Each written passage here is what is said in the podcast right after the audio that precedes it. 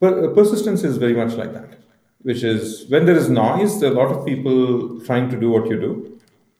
And uh, the difference between uh, everybody and the people that last are, are, is just that they found a way to survive. AI, a rapidly evolving field that has the potential to transform every aspect of our lives, from the way we work and communicate to the way we think about and solve problems. Join me as I chat with the founders, builders, and innovators in the industry about the latest advancements in AI and how they're changing the way we live, work, and interact with technology. My name is Kevin Rosenquist. Welcome to Zero Shot. My guest today is Chandan Maruthi, founder and CEO of Twig, an AI company that's transforming the customer experience. Chandan, welcome. Hi, Kevin. Uh, thank you for having me on. Well, thanks for being here. Uh, your your background is extremely diverse. You were a full stack engineer. You were in sales, consulting. You founded a SaaS e-commerce marketplace, software architect, and you've been working in AI for a decade now. What what inspired you with all that experience to found Twig? As a founder, Kevin, you are looking to solve real problems, and uh, uh, my experience of uh, being in customer success and my experience in AI um, gave me a inside view of what happens in the support org. And uh, all of us, when we have a problem, we have called into uh, a, a Dell or a Cisco or a, route, uh, or a Netgear and said, hey, I have this problem, what do I do? When you send that email or make that phone call, essentially uh, it's humans behind the scenes scrambling through lots of documents to find an answer. And sure. we did that ourselves to support our customers. And uh, when we saw this new wave of AI um, come into place, we realized that there was a problem that was uh, not solved for many years because it was a complex problem. Uh, this new way of technology allowed that problem to be solved. So the combination of a complex problem and uh, technology that was uh, available today to solve it um, allowed us to build Twig, um, which uh, helps us augment uh, technical support agents in responding to uh, support tickets. Was there anything in particular that drove you towards going into the customer support kind of specialty, that specific area? In uh, two of the companies that have worked at uh, right before AI, I worked at a data company where I was um, doing customer success and we were supporting uh, 20 of our customers in uh, the US West Coast, companies like Brocade and Broadcom and Netgear and Cisco and HP. Um, and all of these companies, what's common among them is they build technology products and uh, they sell those products around the world. And uh, we sold into them a data product. And um, when customers would hit a roadblock, they would call into us and say, Hey, how do I solve this? Mm-hmm. And uh, the response was a combination of going through lots of sources of documentation. Um, it would start with product documentation. It would go into knowledge bases. It would go into historic tickets. It would go into talking to humans to see uh, if you've seen a problem like this before. And then, um, so I, if you look at the problem, you break it into three uh, stages. There is the the search and discovery phase, where you find sources that are relevant to this problem. There is the synthesis phase, which is you take all these relevant sources and synthesize that into a concise answer. And there is a response phase where, depending on the customer, you're trying to figure out how do I provide this response. Um, you know, is the customer happy? Is the customer uh, frustrated? Is the customer anxious? How do I consider that when I respond? And we would do that ourselves. Uh, you know, looking up documents, uh, writing long emails, doing this research. Um, and so we understood this problem, um, having done this every day ourselves. Um, and what we saw was that uh, what is not possible in the past was a couple of technology blocks were missing to automate this process. The first thing is enterprise data today is accessed through cannot be accessed through one window. You have to go through each vendor to look at. Uh, so you have a knowledge base. You can search a knowledge base through itself. Uh, you can search documentation with some search ability within the, the documentation and so on. And so we had to go through five different sources to look for information. Um, so the, the first problem was it was broken in, in that there were lots of different tools. The second problem was um, state of the art search is still keyword based. And uh, even though the information may exist in the data source, if you do not use the right words, we may not find the right information. And uh, uh, the new technology that, that changed that was semantic search, the ability to uh, search by meaning rather than search by keyword. And uh, the, the third block of that, in fact, the, the block that is important but not as important is the block of summarizing all of this. So once you have a bunch of relevant information, how do you then summarize that into a succinct answer? So if you look at the time spent by an agent, let's say you spend 30 minutes responding to a support ticket, you would spend about 10 to 15 minutes in discovery. You'd spend another 10 minutes in synthesis and another five minutes in the, in uh, in nuanced response. And um, while the last five minutes is still a very important part, the first two boxes, which is um, being able to discover information across lots of sources and the ability to synthesize that into a succinct answer was made possible by uh, things like semantic search and uh, things like large language models that allowed us to uh, look through a lot of information, um, not by keyword, but by meaning, and then to synthesize that into a short response. And those two technologies uh, were just not there, and you know, until a, a few months ago, um, or they were not popular. They were not ready to be used. Um, and once they were there, we re- realized this problem that we always faced that we couldn't solve. I'm, I'm an engineer. I would have solved this problem myself five years ago if I knew how to. Um, but uh, this problem that was waiting to be solved was now possible to be solved. So how you had to have a you had to have an inkling before the rest of us, you know, non-engineer types that that GPT was coming, right? I mean, that this did you did you expect did you expect it to be this groundbreaking? No. Um, so I have uh, worked on word embeddings five years ago, built multiple projects there. Uh, at Lambda School, a company I worked at. So I was an engineer at, um, at Zyme, a data company, and then I was an architect at a company called H2O.ai, which built AutoML models. And then I uh, ran engineering at a company called uh, Lambda School. And uh, at both H2 and Lambda School, I was able to use uh, um, AI and word embeddings in very interesting ways. Um, but the technology was just not there to uh, be used in the way it was. Uh, we can use it today. The fundamental difference are these foundation models, and the beauty of the foundation models is traditional AI has always been algorithms, right? Uh, you think about random forest or XGBoost, um, or even the word embedding models, which are essentially bag of words or a few other such models. They were uh, data was separate than models, and everybody um, took an algorithm um, from a library like scikit-learn or or something else or NLTK, they would train their own models and they would put them to use in a private way. Um, this new way of, of AI is different in that what is being offered is pre trained models, which is a combination of an algorithm or a bunch of algorithms and data.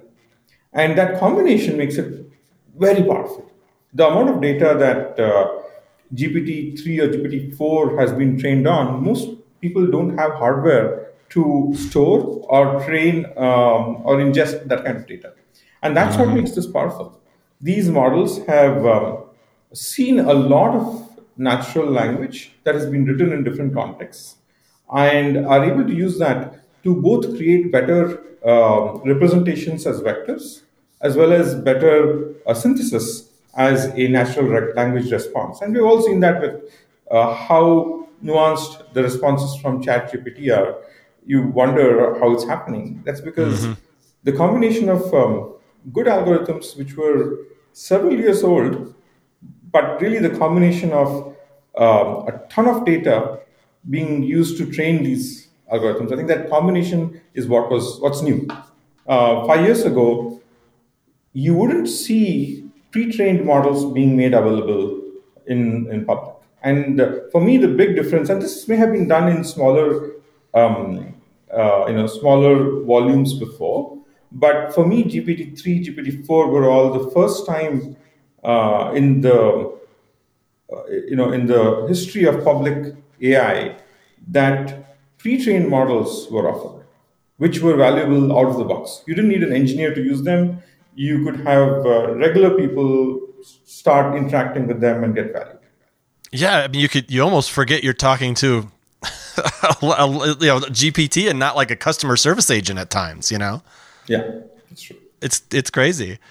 What what's been the biggest challenge for you in transitioning from your previous roles to now founding an AI company? So, right uh, before uh, starting this uh, startup, we were working on a different product um, in the uh, sales tech space. And uh, when we um, when we started exploring uh, the world of large language models, it was a complete bringing together of things that we had done until today. So all the CX work that we had done as customer uh, you know, success uh, you know, managers, the AI work that we had done building AutoML, uh, and the data work we had done as data engineers, all of that came together in a very, um, very uh, you know synchronized way. And for us, it was like, oh my goodness, the stuff that we are able to do uh, and the stuff that we are able to do quickly is very natural to what we have done in the past compared to somebody else who may try to do this, there will be um, a steep learning curve in different aspects of building a product like this. And so we realized very quickly that we already had the right fit to build a product like this. In the mm-hmm. startup space, people call this a founder market fit. And uh, we heard the term in the past, and uh, this is the first time we realized that, yeah, that makes sense. Holy cow, we found it. you mentioned uh, you, the customer experience. Uh, that was one of the things that I noticed. I watched the demo that you did with one of my colleagues on YouTube and and and it just it seems so easy to navigate. I, I mean, was was user experience something that you guys were really focused on from the start? Yes. Um, yesterday, I tweeted uh, a short thought uh, that um, AI may have changed a lot of things, but building a business is still what will, what it is. It's building a business, mm-hmm. and building a business is essentially discovering a problem, um, speaking to enough people, and realizing that that problem is not just in your head. That problem is real, and other people are able to say that yes, uh, this is a problem we face, and we'd love to have it solved and then to be able to build a product that fits into the workflow of people who need to use it. So in our case, our users are uh, technical support agents, and their day in the life is they come in the morning, they um, you know pull up their queue, their mailbox, and they see a whole bunch of support tickets they need to address. They pick a few they want to work on, and uh, they work within either a mailbox or within a Zendesk or a ServiceNow or a Salesforce Service Cloud. And so, what we think of constantly is how can you fit into uh, their workflow, and how can you make their workflow better and easier to do, rather than having to break the workflow that they're doing, right? And so, good products are essentially products that uh, become part of somebody's workflow and uh, help humans become more productive. And and that's a good point to to to uh, mention for anyone who's listening who's new, is that Twig is part of a workflow. It's not trying to replace or create someone's entire workflow. It's it's a tool to use within it. That is true. That is true. And um, many uh, years ago, I worked with a data company, and uh, um, we had built beautiful analytics dashboards, and uh, we, um, you know, being a curious, uh, you know, engineer, I would speak to our users and say, "Hey, how are you using this tool? And how are you using this tool?" Right? And what surprised me most was our users were not using our tool to look at those beautiful, highly sculpted, you know, very colorful analytics, but the using our tool was to download very specific reports and go into their uh, you know Wednesday meeting with their management to review their operational stats of, you know, how was our inventory um, and how much we were selling. And for me, this was a very counterintuitive thing. I was like, wait a minute, this is, we have such beautiful reporting here, but why are people not using it? Turns out that all our users had a workflow. They would, uh, you know, we would report on sales and inventory data, and uh, our users um, were people who depended on this data to conduct business. So they would go into their operational meetings and they had to report on how much stock we had of this product in the west west coast. How much um, how much sales did we intend to do and how much did we do? And what they needed for that was data. And so, although we had beautiful uh, reporting, all the users wanted was an easy way to pull the data they needed to pull to go into that operational meeting and conduct that business. And so my mm-hmm. takeaway from that experience was um, learn what the workflow is, learn what people are doing every day, and try to see how you can make that process better. And uh, that is fundamental, you know, very important because what happens is when you're part of a workflow, there is no question of uh, whether somebody is going to use your product or not they don't have a choice but to come in every day and use the product. And so adoption increases, uh, the, the daily average users increase, it just becomes very natural. Mm-hmm. Since a good portion of our audience are engineers, one of the questions I, I like to ask my guests is what makes a great engineer? You've worked in a lot of different tech roles in your experience, what are the qualities someone needs to be successful when when jumping on board with a startup like like yours? Yeah, um, every product goes through uh, a series of phases. There is the discovery phase, there is a uh, adoption phase, and there is a scale up phase. And the skills one needs in different phases are very different. In the discovery phase, you are essentially trying different things, putting it in front of users, getting feedback, creating a new version of the product, iterating on, on, a, on a V2 or V3 or V4. So in the discovery phase, your skills have to be rapid prototyping and rapid shipping.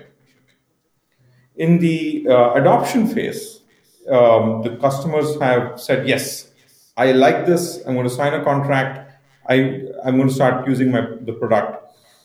During that phase, what customers expect is they're going to give you feedback. They're going to say, hey, this is broken, or hey, I'd like to do this.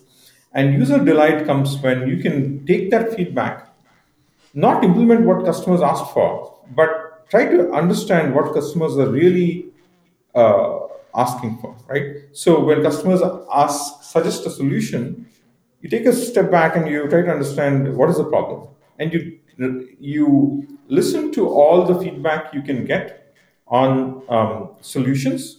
But as an engineer don't just go and build it right?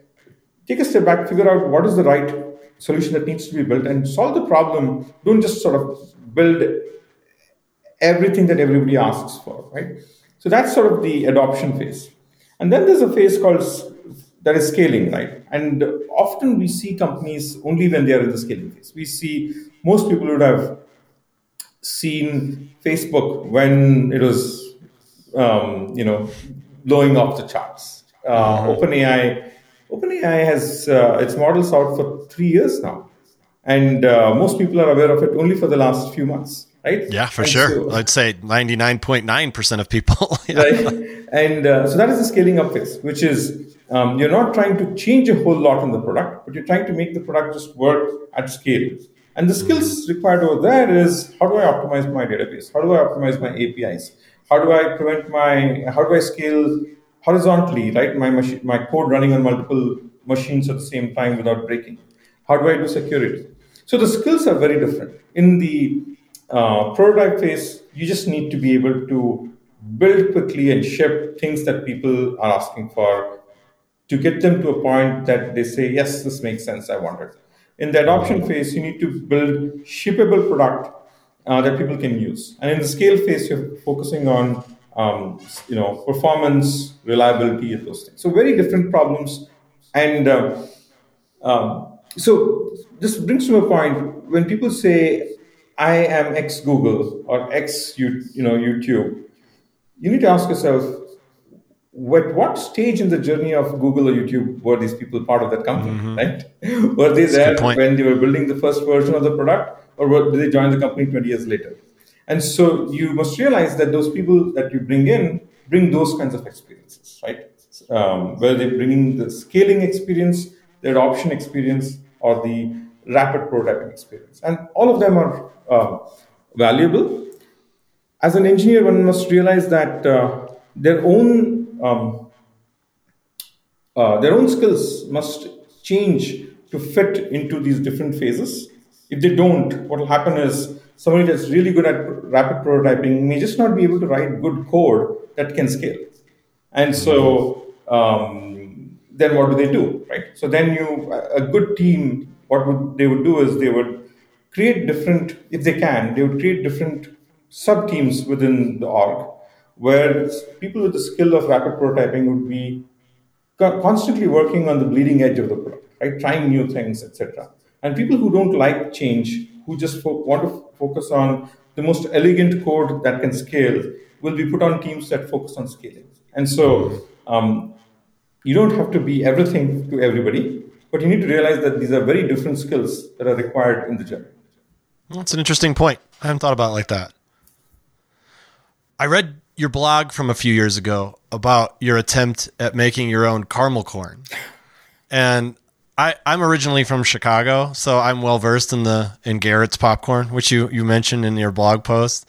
And I also I also like to cook as well. Are you do you like to cook? Very much. Yeah. Yeah, I, I kind of thought so just based on that. I mean that you know, caramel's hard. That's that's a very ambitious ambitious thing to do so oftentimes cooking, especially baking, is very scientific. Do you do you think that your engineering mind is helps you a lot in in the kitchen? That's a great question. Maybe, maybe, but cooking is a way for me to um, do something different than mm-hmm. what I do all day. And so I may be using some of my skills, but I definitely am not thinking about it in a you know a, a very structured way. I it's maybe maybe I, a little more subconscious. Yeah, yeah. I cook because I uh, um, like to do something different for a few hours, and uh, um, I enjoy. You know, as a founder, you enjoy sort of making stuff and uh, creating. You know, cooking yeah. is, a, is a way to make yeah. stuff. What's your best dish? So my best dish is always a factor of what my kids love to eat right now. and yeah. uh, just this uh, afternoon, I made some uh, grilled chicken, which my four-year-old loves. Um, it's uh, it's a soy chicken, and uh, it, it's like barbecue chicken. I use soy to get that flavor. And my four-year-old calls it soli chicken. So that's what we all call it. Soli chicken? Yes. nice. You, your four-year-old invented a dish. That's great. there are other AI-driven customer support solutions out there. What makes Twig unique? Yeah, that's a great question. We think about it all the time, and uh, you know, uh, when we speak with customers, when we speak with investors, sometimes this question comes up. And I like to think about this problem in a few different dimensions. The first one is just um, focus on one thing and one thing only. We are focusing on technical support. And uh, the fact that we are able to focus on one problem allows us to go deep into solving that problem um, in ways that is very counterintuitive if you're trying to build a generic product. Mm, so if you think okay. about technical support as a problem, what is unique about it compared to, let's say, customer support at an airline or at a bank? Mm-hmm. Is so you find you find kind of a niche is kind of what you you kind of found niche, a niche right? and, and pushed into that. Yeah, that's that's, that's a good way to go. It's a niche. The questions are complex. The answers often are not a single line. It's not yes or no or a number. It is often it is a multi-step uh, response on what you need to do. mm-hmm. uh, it needs making sense of multiple sources of information. Often there is no right answer written out there. And all of these require different kinds of problem solving. So, for instance, we um, you know, have uh, something called multi-step uh, reasoning, which is able to take a problem, break it up into its components, try to, to find the answer for each of those components, and then synthesize the answer from that. And you don't need that kind of a heavy uh, solution to say, um, how am I going? How much am I going to pay for my uh, Verizon bill this month, right? Um, or uh, is my flight on time? You don't need that kind of a solution to solve those problems. It's very unique to technical support.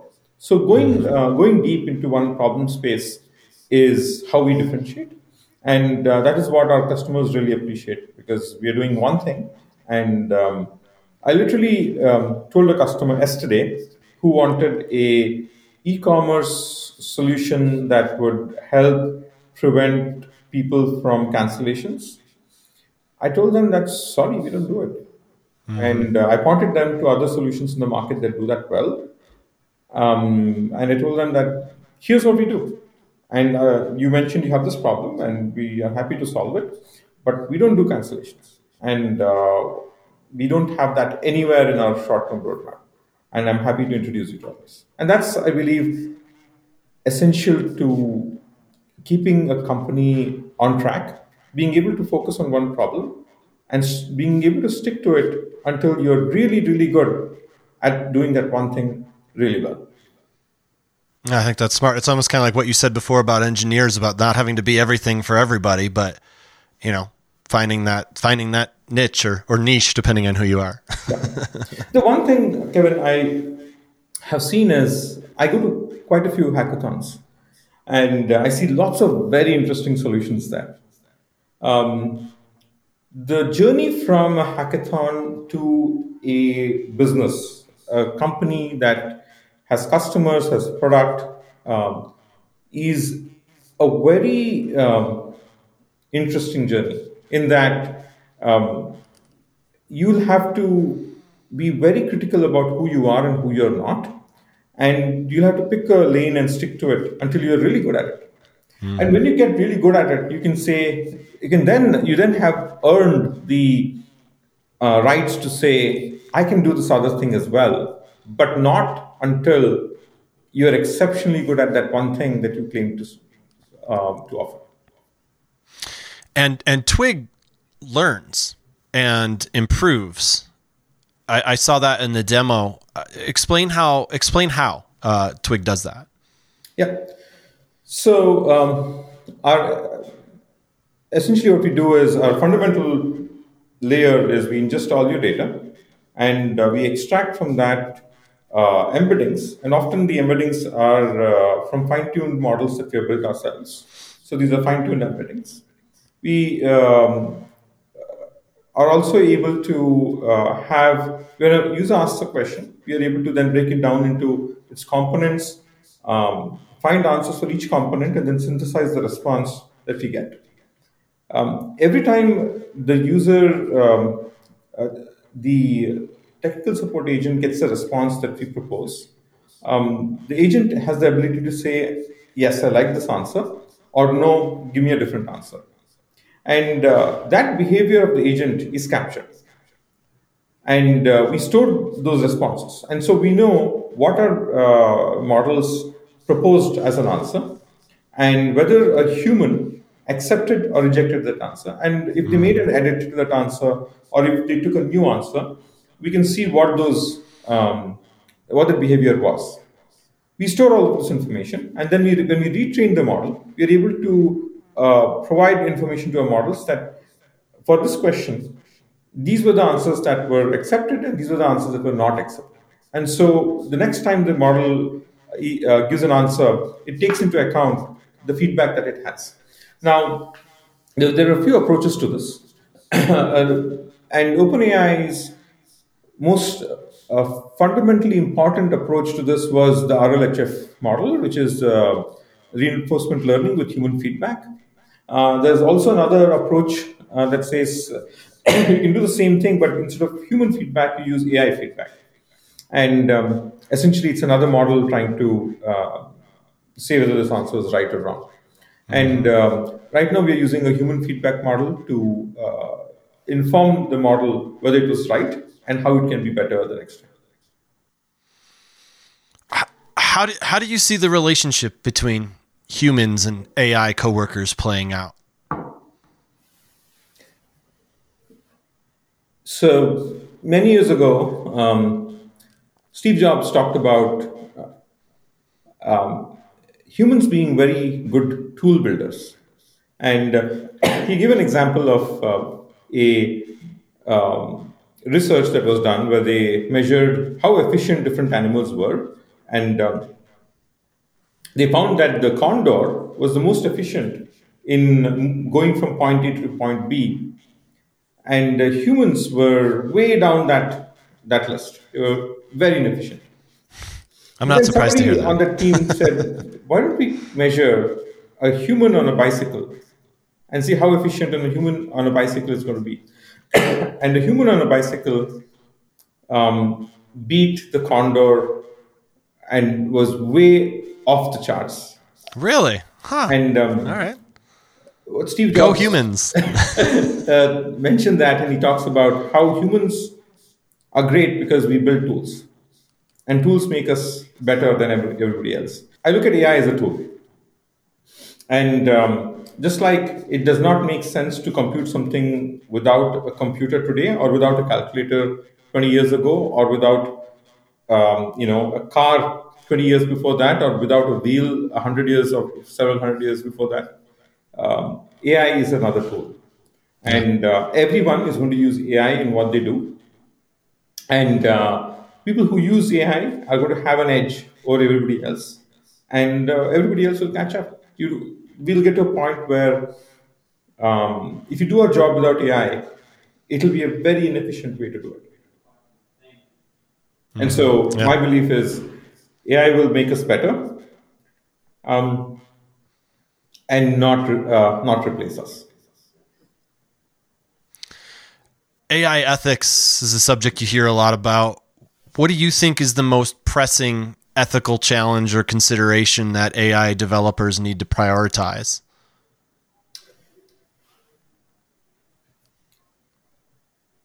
That's a great question. Um,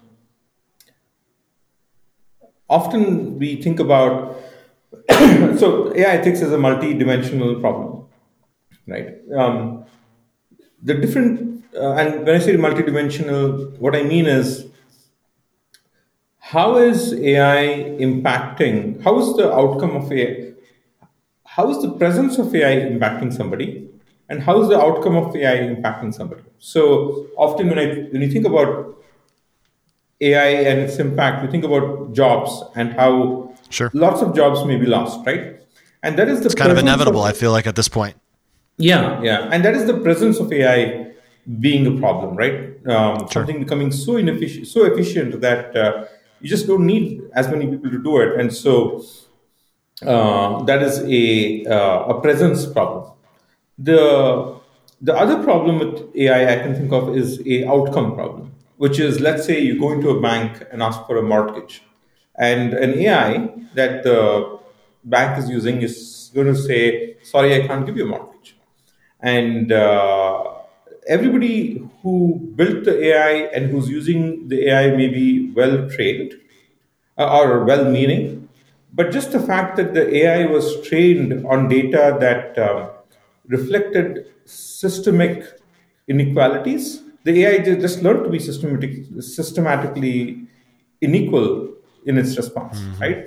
And so the output of AI, um, even um, even the best meaning people may create something that uh, not right, and so right.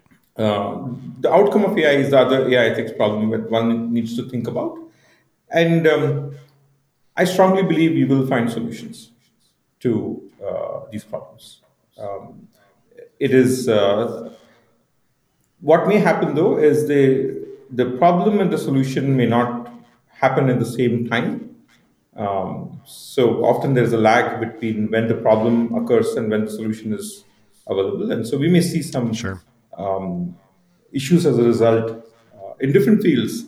But uh, this is something that every um, company needs to think about, and uh, I think one of the ways to um, solve this problem in a conscious way is to be explicit about the use of AI. For instance, um, let's say let's take the bank example, right? If a mortgage was denied, uh, then it makes sense if the AI can explain its logic behind why it said what it said, and that would uh, really help people uh, believe in it and uh, adopt it. Mm-hmm. Yeah, kind of, kind of back up, back up their uh, their decisions or their answers. Yeah, yeah. There's a word for it in the AI space. Uh, there is it's called explain explainability, and so they try to um, use simpler models to come up with the same response, and then uh, then that simpler, simpler model tries to explain why uh, it said what it said, which can be a good proxy to uh, what the model really did. Um, mm-hmm. But being able, any place where uh, AI can impact an outcome, uh, it is important that AI can justify its actions. What are you most excited about as far as the outcomes AI can improve? Where where do you where are you most excited to see what AI can do?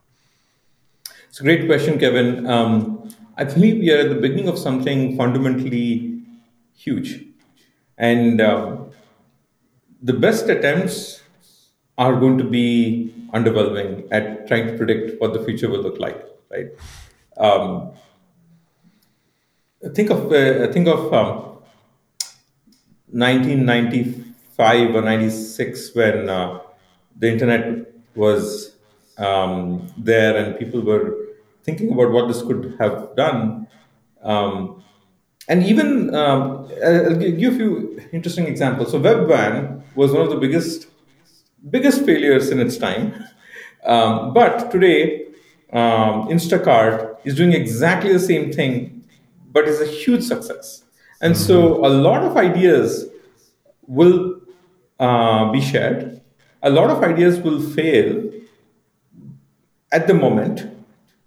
But five, ten years from there, those exact same ideas will work because a lot of things that were required for those ideas to work will now have been true. And so it's hard to say which ideas are uh, now and which ideas are not. But the best way to think about um, building a business around AI is to think about what can I do right now that is really moving the needle? And uh, that will always be a true way to solve problems. Um, what am I excited about? Um,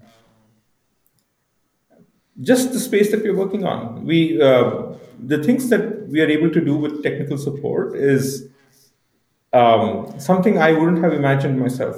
Sometimes I see the answers that we produce and they are pretty impressive answers. and, and it takes me a long time to make sense of how did we arrive at this answer because you know we do QA on these answers and we need to go back and see where does this come from.